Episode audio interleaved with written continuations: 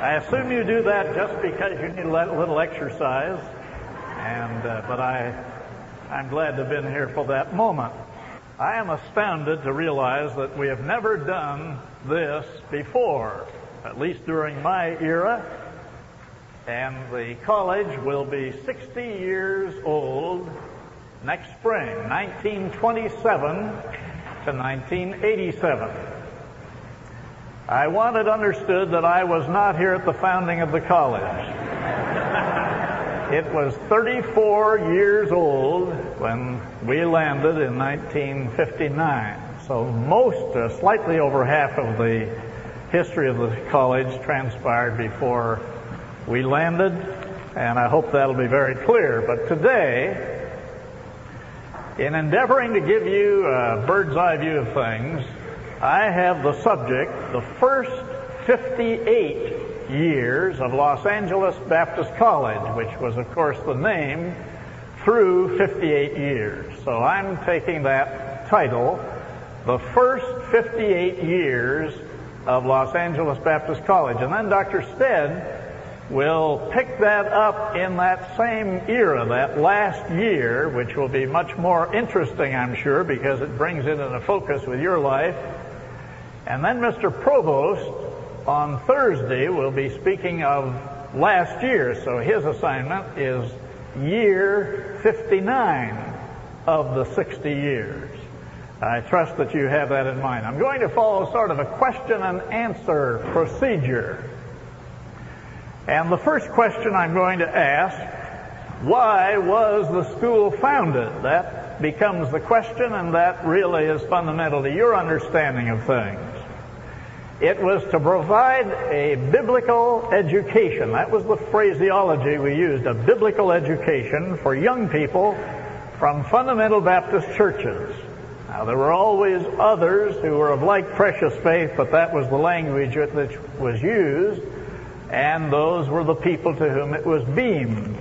So it was that idea here were fundamental Baptist churches with their young people looking for a place for their higher education. It was primarily for the training of, of pastors and missionaries. That was the way they were thinking back in 1927, and that was their concern. But the question, why was it necessary to found such a school? We have to address that. There were other schools. There were other fundamental schools, most of them in the East and Midwest. But out here in the West, we were being affected by what was called the modernist fundamentalist controversy. And that was an enormous issue, and it's hard to go back to that to really bring your mind into focus here, because they did something for us that has really blessed us and allowed us freedom from the damage and influence of liberalism. Such was not the case back in the 20s and for the earlier 50 years. Let me go back to Charles Darwin, for instance. He, he was born in 1809. He was 22 years of age when he began the voyage of the Beagle, and he was on that voyage for five years. So that he was just 27 years of age when he arrived home and began to publicize his so-called findings supporting the view of, of evolution. And in due time, he of course wrote The Origin of the Species by means of natural selection. Now remember, we're back there about, nine, about 1850. Probably you don't know the name Julius Wellhausen. But Julius Wellhausen was born in 1844. And he began to teach in university at the date of 1870.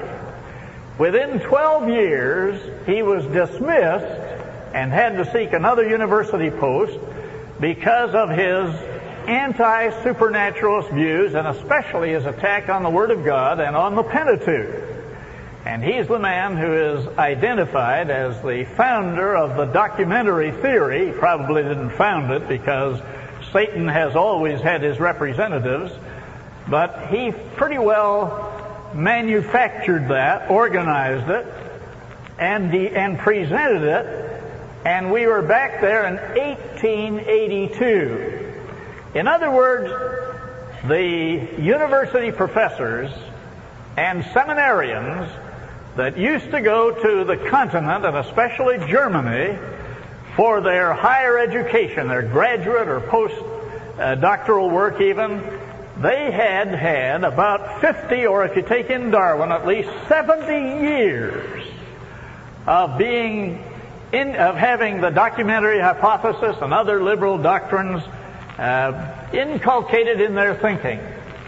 So here is America reeling, really in trouble, divided all over the place because of the impact of liberalism and particularly in the old line denominations, the Presbyterian Church, the Methodist Church, the Baptist churches, and the Church of the Brethren, other churches that in due time had to split, had to divide, and that was going on.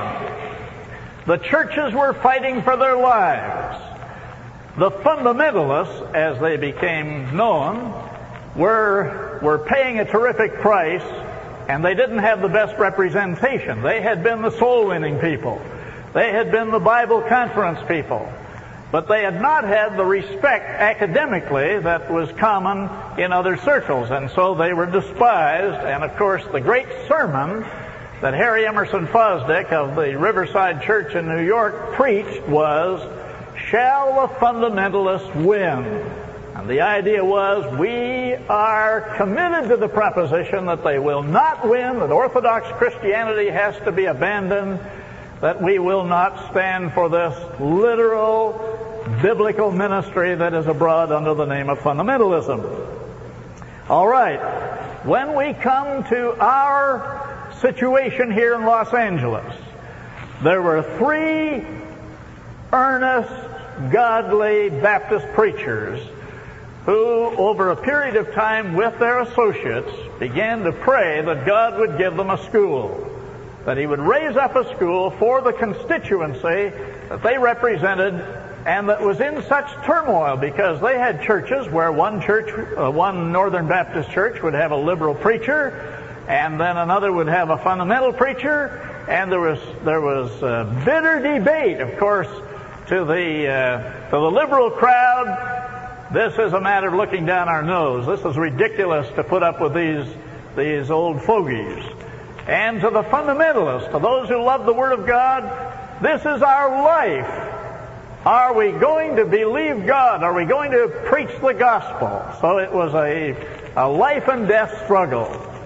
To illustrate that, let me read the theological schools in the West in the whole of the West that were listed by the Department of Education. Here they are back in that time. There is the Berkeley Baptist Divinity School in Berkeley, California, which was Northern Baptist, avowedly liberal. There was the church, there is, by the way, these are largely a cluster of schools in Berkeley. There is the Church Divinity School of the Pacific in Berkeley, California, which was Episcopal and is Episcopal the Iliff School of Theology, which is Methodist, in Denver, Colorado.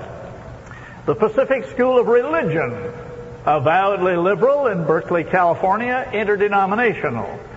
There is the San Francisco Theological Seminary in San Anselmo in Marin County that some of you know of, Presbyterian, avowedly liberal. The Starr King School for the Ministry in Berkeley, California, Unitarian, obviously avowedly liberal. There is the University of Southern California School of Religion, Los Angeles, California, Methodist, avowedly liberal, and then there is the Los Angeles Baptist Theological Seminary, Los Angeles, California, Independent Baptist, and obviously avowedly fundamentalist. Praise God for that. But that's where we were, and that's where we came from, and that's why it is important to us. Now, what were the basic convictions of the founders of LABC? What were the doctrines that really stood out? What were the points to which they gave special emphasis. Let's see whether Dr. MacArthur would really belong in this crowd. The first doctrine that they were confronted with and that they fought for was the, the verbal plenary inspiration of the scriptures. We are, we're using the language inerrancy today. That was the way they said the same thing. I think Dr. MacArthur would pass on that, would he not? They believed with all of their heart in salvation by faith, the preaching of the gospel, rather than by salvation by education and social uplift. Dr. MacArthur obviously would pass on that.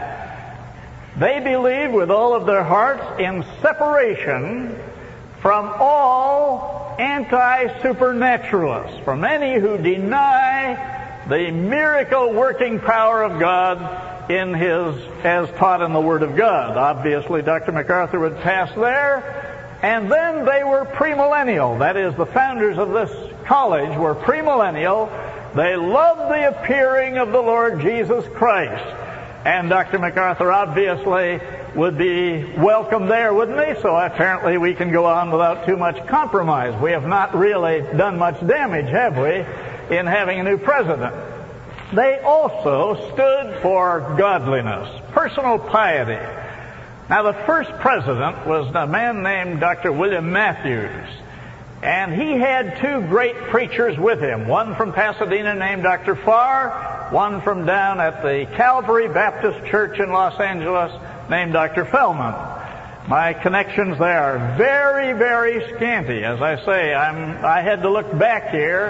And by the way, Mr. Gruss and Mr. Price and Mr. Hotchkiss would be better able to do some of this than I am able to do because they, they took their studies before my time. That is, the first two did. And so they would know the downtown scene. But this man Farr, Dr. Farr, a godly pastor, let me give you just a few excerpts from quotations that were retained by those who heard him. He said this, there is a difference between an evil thought and a thought of evil. Anyone may have a thought of evil at any time. It becomes an evil thought only when cherished in the mind. That's good, isn't it? Then he said, if you go into a preacher's study and find a bare spot on the carpet in front of his chair, get him to pray for you. If you find the bare spot is in front of his mirror, you pray for him. Rather perceptive. And then he said this, listen, a saint is not free from sin. That is his burden. A saint is not free to sin. That is his blessing. Sin is in him. That is his lamentation. His soul is not in sin. That is his consolation. Just a little touch of the kind of people that were involved in the founding of the school. It's no wonder that they took as the model, the biblical scriptural model for the school, Revelation 1 9, for the Word of God and the testimony of Jesus Christ. I think that John meant by that that he was on the Isle of Patmos for affirming the Word of God as the Word of God and for declaring the testimony of Jesus Christ. Certainly that's what is generally understood by God's people since that day. Now, with whom did the school fellowship? This will be interesting to us. It's very interesting to me because during my administration, the, the brethren in the GARBC, whom I love, were always a little skeptical about my breadth of fellowship. They, they were not sure that I was totally loyal. And they had some reason for that, but I don't think it was really adequate. Anyway, this is what was written way back in December 1947. I wish I'd known this 10 years ago, but anyway, this is what was written by Dr. Fish, the dean of the school at that time. He said this, We invite the Independent Fundamental Fellowship which became, I believe, the IFCA, He said, We invite the Independent Fundamental Fellowship and unaffiliated Baptistic churches of whatever name in California to set a pattern to those in other states by standing together in fellowship and prayer. The spiritual union of these with the GARBC churches is possible because of our common precious faith. It is necessary to maintain an effective protest against the infiltration of apostasy. It is essential to thus implement our God-given determination that this 20th century Reformation shall triumph. So you ask, is there really any difference in fellowship today than there was in that earlier day? Not really. Not fundamentally. It was those who first of all believed that the Bible is the Word of God and who loved people who stood with us in that basic understanding of the gospel. Granted, the school was moderately Calvinistic, and it still is. But that was within the, the range of truth that those different fellowships espoused. Now, my friend Joel Miller and I are teaming up for a few slides to help you see this visually. I'm not sure how this is going to go, but we're going to turn the lights out if you promise to behave, and we're going to proceed from there. All right. Uh, thank you, Dr. Dunkin. That was a really uh, just a tremendous uh, opportunity for all of us to get a grasp on where the college has been. And I hope, you know, one of the most difficult things for young people to get in the 20th century, I really believe, is a sense of history. Uh, most people today in this country are what I call apolitical in every area. That is, they've divorced the, they've divorced their past from the present, and because they've divorced the past from the present, they have no understanding of the future. And so I just hope you really take very seriously the great heritage that you have inherited as you come here as students. In the fall of 1984, Dr. Dunkin, as he just said, announced to the board of directors that after 26 years he was going to step down as president. And uh, this announcement came simultaneously with the site visit of the Western Association of Schools and Colleges for the reaffirmation of our accreditation, which is very important to this institution. Uh, let me just give you a brief history as to what had transpired just in those few years prior to Dr. Dunkin's resignation. From about 1975 until 1981, there had been very gradual but sustained growth here at the institution, about 8 to 10 percent a year, in 1979, we peaked with an enrollment of about 390 students. In 1981, we had about 377 students. However, as most of you maybe remember, in 1982, the country went through a very serious recession. And we went in one year from 377 students down to 304. Now, when you translate that into budget and all the needs of the college, that was a very significant drop for the institution. And throughout this period, however, under Dr. Dunkin's leadership, the college was able to sustain the program. That is, in spite of that tremendous cutback in terms of revenue, we did not release any faculty. We did not cut back in any of our programs. However, there was a high cost associated with that, and that was that we had to, to borrow extensively in the short term in order to keep the institution moving ahead. And so because of this numerical decrease, and also the numerical decrease in the constituency that supported the college in terms of sending us students, we faced a very, very serious problem in 1984. And I was very frustrated at this time because having served as, as dean for some six or seven years and being on the faculty since 1970, I had the opportunity to visit with deans of Biola and Azusa and Point Loma and the sister evangelical schools of Southern California, and I was absolutely convinced that even though we were the smallest of all those schools, the depth of our programs here and the commitment and qualifications and quality of our faculty were every bit as good as any of those particular institutions. And in fact, we had something that a lot of those institutions lacked, a lot of those institutions lacked, and that was a real singularity of purpose among the faculty and even among the students. And so I was very, very, very, very frustrated during this particular time because I just really felt we had an awful lot to offer and yet we're unable to move ahead and to get the word out concerning the type of program that we had here at this institution. And we seem to just work and work and work and work at it, and yet the results in an increased student body just never really seem to appear. And at this time also, I was very concerned for a personal reason because I, under, I really understood probably better than anybody else on this faculty the tremendous commitment that Dr. Dunkin had made in order to get this school to move ahead. And I just saw 25 years of work really coming to a point where there just had to be a major change of some kind to get this college into a whole different league, if you might say, in terms of potential.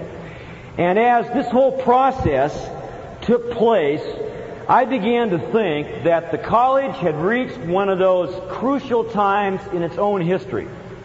Being a history student in many ways, I am convinced, and one can look at history and see this, that whether it's in a national situation or in a personal situation, there are certain times in one's life or in the life of a country or of a community where major decisions have to be made. And if the right decision isn't made, or if by that fact a decision is not made, by the very fact you don't make a decision, has the effect of being a decision. And I really felt we had, we had reached that particular crossroads as an institution.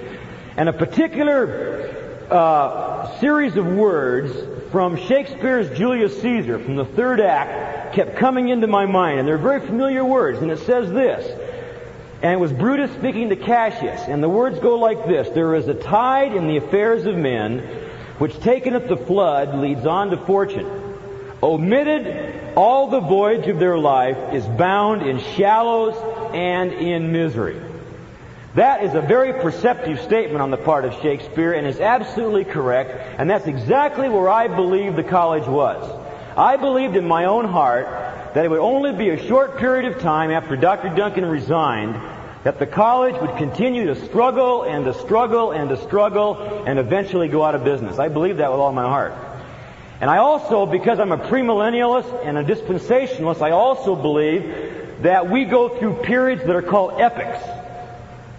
Different periods of life. And I saw the college really moving from a particular period into a new period.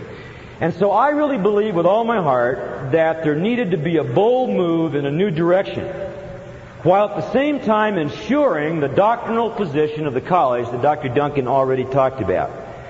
Well, the first step for me to play a major role in this process took place when the board of directors appointed Ed Gruss and myself to serve on the search committee of the board of directors to find a new president. And even at this time, I already believed in my spirit that Dr. MacArthur was God's man for this particular school. Now the issue is, how do you pull that off? How do you take a man who is at Grace Community Church, which is an interdenominational church, how do you get the board of directors, who are all Baptists, okay? How do you get the constituency that are basically all Baptists, how do you get them to accept this man as president. And so it's not as easy as it might seem. And in reality, this whole thing, as Dr. MacArthur will probably talk about tomorrow, was one series of miracles after another. And by the way, I believe that at any one point, if God had shut the door, I would have backed totally away from what I was trying to do. Now, John was the logical person for a number of reasons in my own mind. Number one, Grace had supported this, this school for years, especially in the sending of students to this institution. In the last five years prior to him coming, Grace Church was the number one church in terms of sending young people to Los Angeles Baptist College. I believe John's doctrinal position tied with the college. I believe that John's nat- national ministry would really help the college in getting the word out as to the quality of the program here at the college. His vitality and vision, his godliness, all these kinds of things I felt were absolutely crucial. And the most important thing of all, and this might seem like a very little thing to you, was that in driving to Grace Church, John had to drive by the campus every day. So it was a very logical thing Therefore, it would not really strain him from the standpoint of the time commitment because the school was located so closely to his own home. And so all these things kind of came up to my mind. Now the issue is how do you begin to work with that? How do you begin to sow the seed? Well, first of all, it was very interesting. On November 15th, we were playing a basketball game in this gym. And it was a very stormy night, and there was a blackout. All the lights went out, and so the game was canceled. And as John was coming out of the parking lot, I happened to see him, and I, I went up to him. And by the way, you need to understand that he and I, he said this before, and I don't like to belabor this point because it gets old, but he and I have been very close friends ever since we were both 15 years of age. And so it's not just that I just decided to do this. We'd always maintained a very close relationship, even though, even though uh, I was not attending at Grace Church during the time I was here at the college. But that did, had nothing to do with our friendship. So anyway, I went up to him and I asked him. I said, "Can we have breakfast?" And he said, "When?" I said, "Well, how about tomorrow morning?" And so we met down at the horseless carriage. You know where Galpin Ford is? I'd like to bronze the booth down there, okay? But it's the last, I can even remember, it's the last booth right up against the door. And we met for breakfast, and uh, I said, John, listen, I'm speaking only for myself at this point. I said, would you be interested in being considered for the presidency of the college? And these were his exact words. And he didn't even pause. He said, let's put it this way. I'm not disinterested. Okay? I'm not disinterested. Well, obviously, the green flag went up immediately. So I, I moved to the next step, which was, well, what's the process involved? And I asked him for permission to call the chairman of our board, just as an individual member of the search committee. And he gave me that permission. Now, at this time, Dr. Dunkin knows nothing. Okay, he's totally in the dark. Everybody's in the dark. I called Jerry Smith, and I begin to go through this whole scenario, and there's this long pause on the phone. And I get the same response. Well, he's not a Baptist. I said, Jerry, will you do one thing? I said, will you get on a plane? Will you fly out here? Will you meet with him? And after a long pause, Mr. Smith said he would do that. And so Jerry came out, and by the way, the search committee was still doing all of its duty during this time, and there were a couple of people within the fellowship that I honestly felt could have made a fairly decent president. But the problem was after the first couple, and obviously, you, you've got a huge debt and everything else, and these people are successful, and, and the idea of them coming here was very remote, and they obviously turned down our overtures almost immediately. And, and, and the drop from those men to the next echelon was absolutely incredible. I mean, there was no comparison.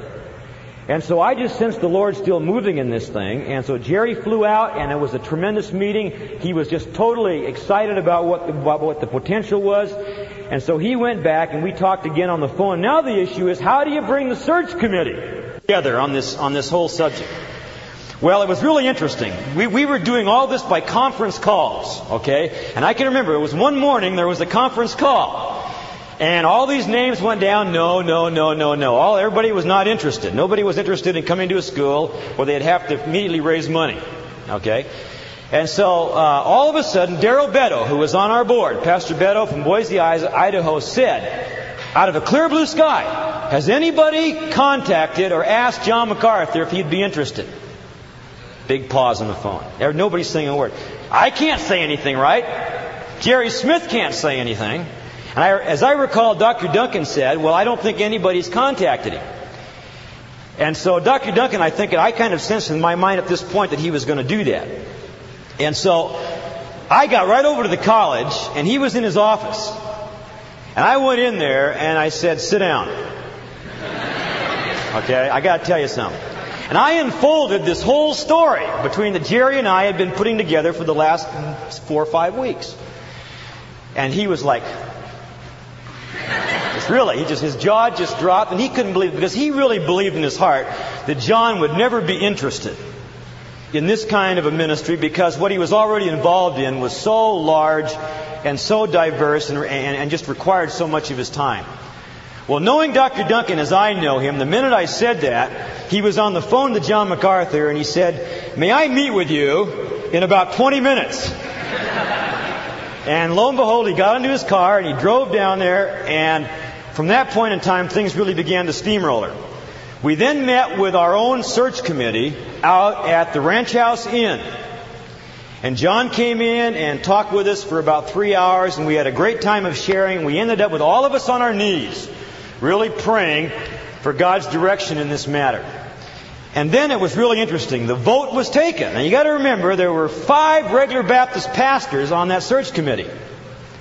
And the vote, as I recall, was eight to nothing with one abstention to present John's name or Dr. MacArthur's name to the whole board. And that happened at the February board meeting in 1985. And uh, it was really interesting. I was at a conference in, in Tucson, Arizona. And I can recall calling my wife that night because I knew it was going to come up. And she said they didn't settle anything. And I was just practically beside myself. I, I just got down on my knees beside my bed and I just began to pray as I'd never prayed before. And really, it wasn't so much that God's will would be done because I knew it would be, but I just wanted to make sure that where I was, that I was where God wanted me to be. And so, anyway, the, the upshot of it was the board voted unanimously with three, with three abstentions to call Dr. MacArthur as president of the Master's College. Now, you have to understand, that might be very you if you understand the politics and if you understand the history of this institution, that is an absolute miracle that that could ever happen. And the point I want you to see is, is that there were a number of places all the way along where all it would have taken would have been one negative response. One negative response. And the whole issue would have been settled.